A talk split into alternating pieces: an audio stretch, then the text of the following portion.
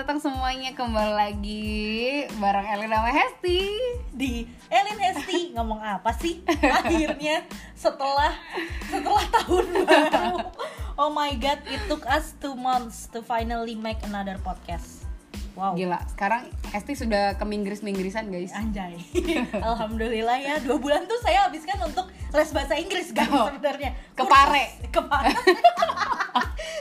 anjir kursus saya ternyata dua bulan ini Iya teman-teman Nah jadi eh, buat para pendengar podcast Elin Hesti ngomong apa sih anjir Panjang juga Jadi hari ini kita bakal ngebahas eh, tentang The Invisible Man Yang baru Yes. aja tayang dan masih tayang Masih di tayang sampai sekarang. bioskop-bioskop terdekat Anda ini jujur waktu pertama kali lo DM gue, eh WhatsApp gue soal udah nonton Invisible Man belum? Hmm. Terus gue sempet kaget karena kayak loh pas banget nih kita sama-sama udah nonton di saat yang sama. Soalnya biasanya guys kita tuh kayak Janjian. apa, ya, atau apa yang Elin tonton belum gue tonton atau apa yang gue tonton belum Elin tonton. Betul. Jadi ini benar-benar satu coincidence. Coincidence. Makanya kita langsung semangat. Oke. Dan kalau misalnya gue PHP dikenain denda. Jadi kayak oh, oke.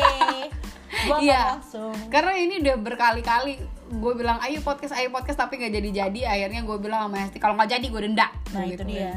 Makanya akhirnya sekarang jadi kita mau review Invisible Man. Sinopsisnya dulu kali ya. Iya boleh boleh boleh Hesti mau ngomong Oke, Invisible Man ini kan bercerita tentang seorang perempuan namanya Cecilia diperankan oleh Elizabeth Moss dan dia ini eh, ternyata menjalin hubungan udah nikah kan ya? udah Udah nikah sama cowok namanya Adrian, Adrian Griff ya. Adrian Griffin Nah, Griffin, Adrian Griffin. Adrian Griffin ini tuh kayak ternyata seorang ilmuwan optik yang terkenal di daerahnya. betul Pokoknya dia tuh masih muda, kaya, bisa dapetin semua cewek yang dia mau gitu. Mm-mm. Nah, tapi ternyata ada twistnya. Invisible Man ini yang awalnya gue kira adalah da- eh, genre-nya horor, sebenarnya nggak horor-horor banget juga. Jadi per- menurut gue ini penggabungan antara horor, thriller sama sci-fi. betul Ya, lu baca IMDb lu ya itu dan kayak selama em, apa namanya? sinopsisnya kan belum kelar. Sinopsis. sinopsisnya terus habis itu dia yang kayak mencoba si Cecilia ini Elizabeth Moss ini mencoba untuk kabur dari Adrian. Mengapa? Mengapa? Ternyata karena Adrian ini ab- abusive. Nah selama si eh, Cecilia ini kabur lah terjadi twist-twist dan teror-teror yang menghantui dia. Betul. Sampai si Cecilia ini takut ya keluar rumah ya? Betul. Dia tuh sampai nggak berani loh buat ngambil surat dari iya kotak. bener. Pos kotak surat. Ya ya itu. Dia tuh nggak berani karena dia ngerasa bahwa ada orang yang ngedeketin dia ada orang yang memang lagi Ngikutin stalking dia. dia. ngikutin dia gitu. Buat gue yang pernah ngerasain trauma itu itu itu tuh bener-bener capek banget karena lu akan ngerasain kayak jantung lu berdegup kencang tapi lu nggak tahu kenapa gitu. Ya dan lo selalu was-was. Betul. Itu dia dan itu tuh sepertinya eh sebenarnya dari awal film kita udah ditunjukkan ya betapa si Cecilia ini tahu what Adrian is capable of. Ya nggak betul. sih? dia dia kayak sebenarnya udah bisa membayangkan what will happen Nah. after this gitu. Tapi si Cecilia ini yang akhirnya dia tinggal sama seorang polisi yang mana sahabatnya James ya dan si James ini punya anak namanya Sydney itu tuh kayak Cecilia dianggap punya mental illness aja gitu Mm-mm. apalagi sama kakaknya juga si Emily itu kan Mm-mm. Cecilia dianggap delusional bah- bahkan Iya, karena dia ngelihat kayak Cecilia ini kayak aduh aneh banget sih gitu iya kan. padahal eh, ini spoiler aja ya iya spoiler aja Iya kan kita padahal selalu pernah spoiler. suatu ketika eh, suatu saat setelah dia udah kabur itu tuh si Emily kakaknya Cecilia tuh ngasih tahu kalau Adrian tuh udah meninggal tapi Cecilia nggak percaya karena menurut dia Adrian itu masih hidup Mm-mm. dan dia bisa merasakan hal itu Mm-mm. ya kan Itu parah banget menurut gua karena ketika dia itu bisa loh mungkin karena mungkin karena udah terbiasa ya hidup bersama si Adrian dia tuh Iya. bisa ngerasain walau lu nggak bisa ngelihat wujudnya tapi Hmm. dia bisa ngerasain trauma itu tuh langsung memuncak anxiety itu langsung muncul kalau Hmm. misalnya ada sosok Adrian di dekat dia meskipun dia nggak melihat wujud itu gitu. Iya. kalau di awal lu misalnya nggak terlalu uh, paham dengan sinopsis ini lu akan merasa kayak ah ini film hantu kali. Bukan. Tiba-tiba tiba-tiba kompor apinya nyala Iya, lebih kencang lebih gede lu tau gue. gak sih waktu yang di scene dapur itu pisaunya jatuh tapi Oh, gua ada nggak bunyi bunyi kayak sesu- uh, sesuatu yang jatuh? Nah itu dia, jadi orang-orang tuh pada gini di bioskop kan, pada gitu. Terus gue Nah. kayak karena mungkin gue terlalu terlalu fokus kepada muka raut wajah Nah. si Cecilia, gue kayak ada apa sih, ada apa sih? iya itu tuh kalau misalnya bisa lu post pasti mau lu post kan di bioskop mau gue pas, tapi gue inget itu nontonnya ramean. tapi menurut lo sendiri gimana nih film Invisible Man Ini menurut gue memberikan kesan yang baru ya, memberikan angin segar gitu karena sejauh ini kan kita denger eh, lihat film tuh kayaknya menye-menye semua ya Iya. film-film eh, film-film teen lead gitu kali ya Iya. kalau misalnya novel ya jadi kayak film-film remaja yang isinya drama romantis drama romantis gitu Hmm. Oh, film-film horor pun yang dari luar negeri menurut gua belum ada yang greng Greget ya. gitu ah. tapi Invisible Man ini yang tadinya gue tuh nggak tahu sama sekali cuman sama gue juga nggak tahu Iya, terus kata cowok gue, eh ini katanya bagus, katanya bagus. Dan gue liat Rotten Tomatoes ternyata ratingnya bagus. Ya udah, akhirnya gue memutuskan untuk oke deh kita coba nonton ini yuk, gitu. Karena gue lihat genrenya juga thriller gitu. Kalau horror gue gak akan nonton. Thriller dan sci-fi gitu kan. Terus ketika gue nonton, gue lihat eh, dari sisi sinematografi sih sebenarnya cantik banget karena ada beberapa kali dia pakai eh, scene yang dari punggung ya, dari eh, backshot gitu. Dan itu menurut gue bener-bener bikin Thrillingnya ya, tuh iya. dapet banget gitu. cara ngambil kamera angle-angle-nya tuh cakep ya Iya cakep banget dan itu bener-bener yang kayak kita tuh semua mener menerka-nerka gitu di satu bioskop kayak ada di belakang nih, ada di belakang. Iya, nih. permainan lu tau gak yang waktu Cecilia, Cecilia sendirian di kamar pokoknya dia yang habis surprise ngasih tangga ke James kan dia sendirian di kamar tuh itu tuh yang kayak lo tau kan biasanya sh- uh, kamera shot kamera kalau misalnya ngikutin orangnya terus pindah terus pas pindah lagi tiba-tiba ada siapa gitu Iya, ini tuh kayak kita tuh dibuat menerka-nerka tapi tuh nggak bener gitu. Iya, bener-bener. Kayak gue tuh kayak anjir anjir nonton ini tuh capek. Capek. dari awal Tem- Bener. jadi tuh tuh, uh, apa namanya teman gue udah ngasih tahu kan kalau misalnya ini tuh bakalan bener-bener apa ya uh, twistnya tuh ngagetin temannya pacar gue sih sebenarnya. Uh, terus habis itu- Esti sudah punya pacar teman-teman. aduh malu. Terus habis itu kayak em, twistnya itu beneran nyeremin dari awal yang dia mencoba untuk kabur terus habis itu ketendang mak tempat makan anjingnya. Ya kan? Tempat tempat makan anjingnya ketendang terus habis itu sampai waktu dia pas mau cabut eh, mau cabut dari rumah itu terus habis itu dia ngelepasin rantai Kalung anjingnya, anjingnya. iya dan itu sampai alarm mobilnya bunyi semobil eh serumah jadi bunyi semua terus dia akhirnya pergi Iya, dia harus manjat tembok. Iya. Terus dia pas udah nyampe di bawah, karena dia ngelewatin hutan gitu kan. Dan ternyata pas dia udah nyampe di selesai di hutan, nyampe di jalan, dia tuh nyari kakaknya namanya Emily. Terus dia kayak, aduh Emily mana? Emily mana? Dia tuh kayak yang bingung. Terus dan gue itu bikin deg-degan juga Iya, dan kan? gue jadi ikutan bingung Emily Emily ini siapa? iya iya, iya. Gitu. nah itu cara cara dia kayak memulai film langsung dengan drama yang intens tuh menurut gue juga menarik banget sih Dapat banget ya. Hmm, Dari walaupun segi kita masih nggak ngerti ini apa sih Iya, sebenarnya gue dari segi story menurut gue ini tuh kuat banget. Iya. Sebenarnya kalau dibilang premisnya, ini tuh premisnya amat sangat simple. Hmm. Tapi kalau misalnya dimainin ala Marvel mungkin ya, mungkin gue nggak akan setegang ini. Tapi ini tuh keren banget menurut gue karena lu dari awal thrillnya udah dapet gitu. Dari awal dia ternyata eh, ngasih nyekokin dia zepam ke suaminya Eh, supaya suaminya nggak bangun Eh. terus tiba-tiba anjingnya pun ternyata nggak seneng sama Iya, tuannya iya. gitu anjingnya ternyata lebih seneng sama si Ya, Cecilia, Cecilia ini. ini. gitu jadi kayak wah gila ini keren banget dan menurut di situ gue sadar bahwa Cecilia ini ternyata emang pribadi yang baik karena anjing itu nggak pernah salah memilih orang kalau dia mau jadi peliharaan ya gitu Hmm. ya mungkin itu sedikit dari eh, sekian banyak kata-kata bijak pertama kata bijak pertama di menit ke 9 Hmm. dalam podcast ini tapi juga semakin berjalannya cerita gitu ya makin banyak lagi twist-twist yang eh, ngagetin dan bikin seru gitu filmnya dan gak bikin boring Benar. seperti salah satunya em, ini sih waktu yang akhirnya si eh, Cecilia ke ini apa namanya dia notice kalau ada HP-nya Adrian di loteng itu serem banget itu serem banget dan itu Serem pertama banget. kali kan kita tahu kalau loh jadi ini tuh beneran maksudnya Beneran unsur- orang. iya unsur sci-fi-nya baru muncul di situ kan dengan Iya. suit suit optiknya itu kan Bener. Jadi kan ada satu adegan di mana si Cecilia ini iseng lah dalam tanda kutip dia tuh pengen tahu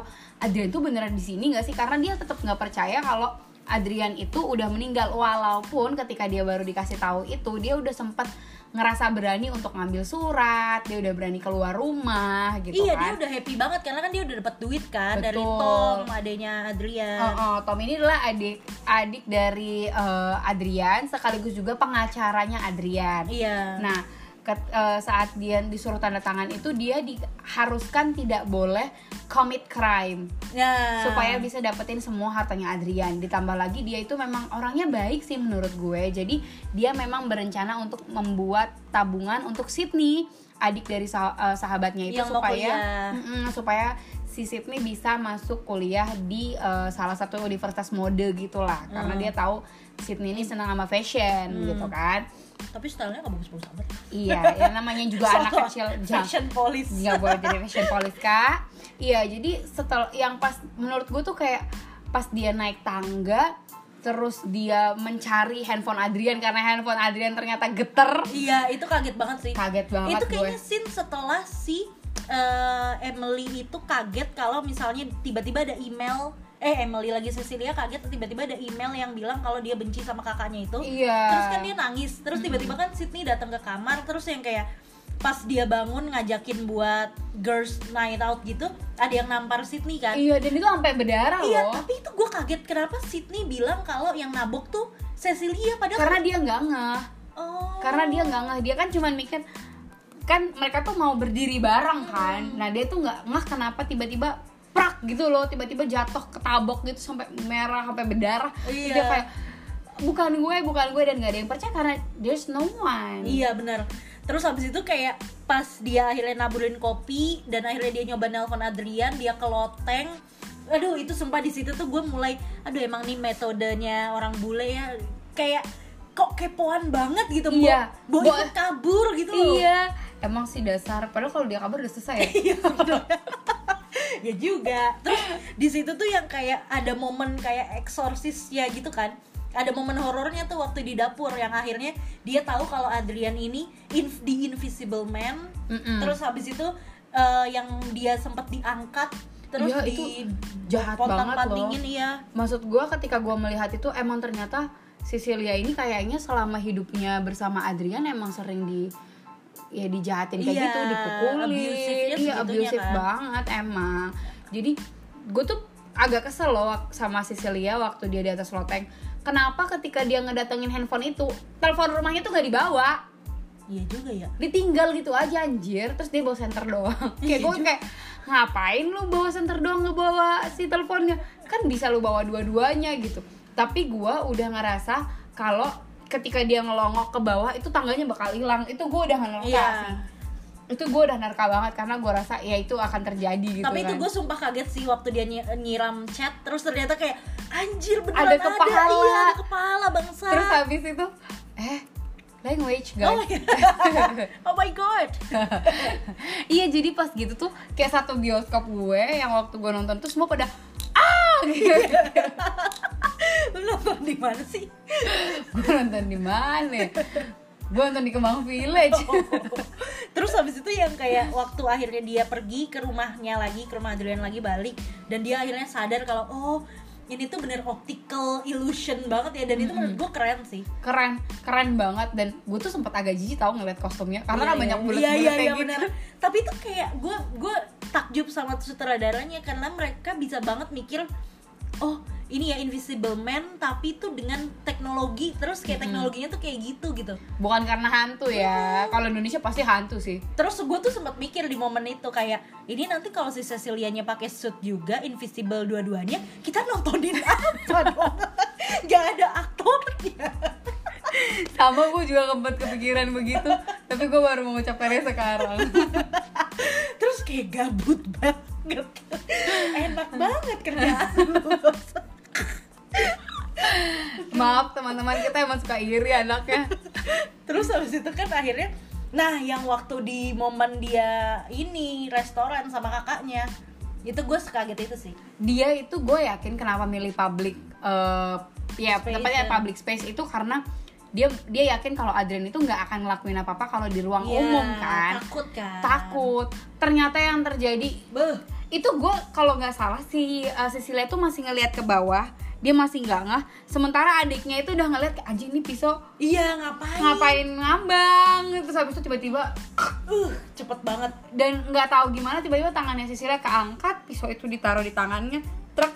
Dan Sicilianya juga shock banget kan yang kayak dan dia lama banget loh megang Iya. megang pisau itu. Karena dia tahu deh kayaknya di momen itu kalau dia mau kabur pun nggak bisa. Nggak bisa. Tapi gue yakin sih gue juga akan suka gitu. Tapi kenapa nggak langsung lu lempar itu pisau gitu loh maksud gue? Fingerprint eh ininya kan udah dia. Iya kayak aduh parah banget sih.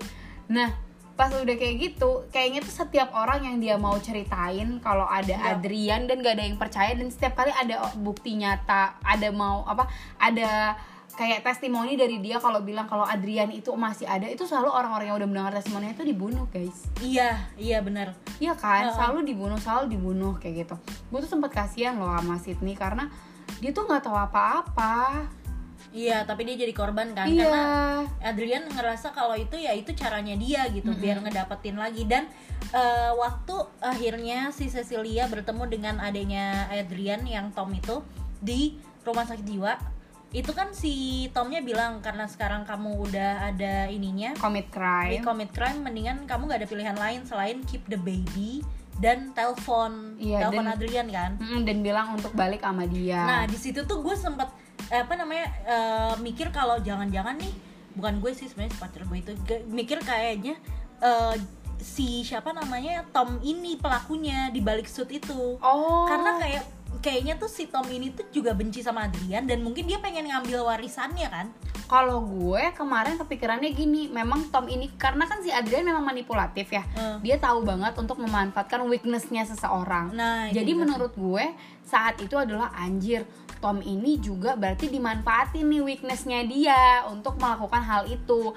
makanya ketika di akhir-akhir ya deket akhir-akhir setelah dia ngebunuh si man in the suit Hmm. itu kayak kan setelah dibuka ternyata Tom kan gue kayak anjir nah ternyata itu semakin menguatkan. Ah, ah, gue kayak anjir ternyata Tom juga korban gue sih ngerasa kalau Tom itu korban sampai saat itu tapi kok bisa dia pakai suitnya juga dan si Adriannya beneran diculik gitu loh gue keren banget sih itu tapi twistnya. gue tapi gue ngerasa kalau Adrian ada di dalam basement itu tuh emang udah emang udah plotnya triknya dia. Adrian gitu. Itu sudah triknya Adrian karena dia tidak ingin disalahkan. Udah direncanain ya? Mm-mm, udah direncanain. Gue entah kenapa emang merasa bahwa Adrian ini memang sengaja gitu. Orang yang terakhir banget itu Adrian kan tetap aja bilang "Eh, harusnya kamu nggak kaget karena ini bukan kejutan. Oh Lu nggak ngeh ya? Nggak Jadi pas dia makan malam bareng, Iya, ketika si Adrian ngedeketin cewek itu terus megang pahanya, terus dia bilang, "Ini bukan kejutan."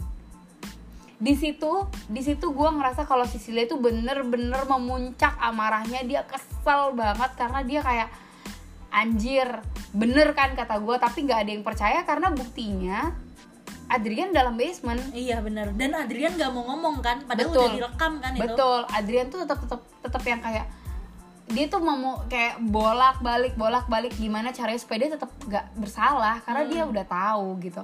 Makanya ketika dia terbunuh itu gue yakin tuh Cecilia. Itu gue agak nggak nggak nggak ini tahu. Itu katanya twist yang mudah ketebak sih tapi gue kayak masih ngerasa jangan-jangan nih masih ada invisible man yang lain. Terus gak agak bego juga sih sebenarnya. Soalnya tiba-tiba si Cecilia tuh ketawa juga kan senyum kan akhirnya kan? Karena menurut gue dia udah berhasil em, dia udah berhasil mengalahkan si rasa takut dia. Iya cuman sih bener sih. karena dia kan ngeliat kan lu liat gak sih ada suit di dalam Iya. tasnya? nah cuman gue sempat ngerasa kayak apa jangan-jangan yang manipulatif ini Cecilia. si Cecilia juga gitu. Maksud gue dia belajar dari Adrian. Adrian gitu. Jadi selama ini mungkin mungkin nih misalnya Adrian memang abusive sama dia tapi dia karena udah belajar dia juga abusive sama Adrian. Jadi mungkin sebenarnya mereka toxic relationship. Iya itu pasti sih. Kalau menurut gue gue sempat kepikiran ke situ. Dan dia tuh kan meyakinkan sama James dia bilang kalau apa yang lu denger Hmm. dia gitu kan. Terus dia bilang kalau gue udah menjauhi CCTV dan dia pintar banget depan CCTV itu dia langsung nelfon Hmm. Iya, iya, nelfon emergency kalau kayak ah ada apa ini? Ada apa ini? Padahal sebenarnya gue yakin dia kayak ah dia langsung nutup dan langsung senyum kan? Itu oke Iya. banget sih menurut keren gue. banget. Terus gue kayak gue pengen ngepost gitu kayak dia ngomong apa gitu kan? Terus gue kayak aduh gue pengen ngepost gue pengen tahu ini maksudnya apa. Terus gue tanya sama cowok gue kayak ini maksudnya apa yang gak tahu? Kayak anjir. Tapi di momen akhir itu kita baru ngelihat si Adrian ya Iya. tampaknya yang benar-benar dan terus kayak emang emang psycho gitu loh kayaknya. Mm-mm.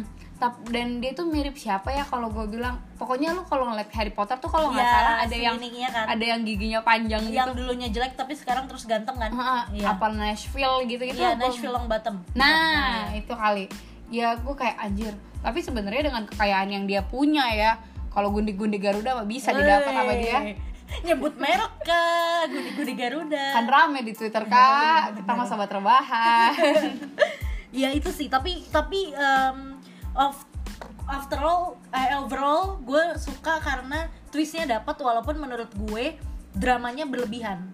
Kenapa? daripada daripada thriller sama sci-fi-nya ya. Karena di awal-awal tuh gue ngerasa kayak kita cuma ngeliatin si eh, Cecilia ini nangis nangis udah gitu-gitu doang. Terus gue kayak agak capek aja nontonnya belum ada gregetnya sampai akhirnya di rumah sakit jiwa itu. Hmm, gue sih kalau so far gue kayak ngerasa ini tuh film lumayan bagus ya, ya bagus banget sih menurut gue. Hmm. Cuman yang gak gue suka adalah kenapa ya seperti biasa ya, kenapa sih terlalu kepo? Ya gue tahu lu kesel, tapi ketika anxiety itu mem- anxiety itu memuncak setahu gue nggak semua orang punya kekuatan kayak lu untuk mana sih lu mana sih lu gitu Iya. nggak nggak semua orang punya kekuatan itu sih menurut gue gue justru ketika ngeliat itu kayak wah hebat banget nih orang udah bisa ngelawan kalau gue mah pasti gue takut dulu tuh gue lari kabur soalnya dia pas lari kabur juga nggak ada orang yang ngejar kan iya benar Gila. Eh, yang lari kabur di mana nih lari kabur dari rumah James oh Sebelum pas iya, dia iya. pas dia ini pesan grab Iya iya iya itu Pas gua- sempetnya ya anjir.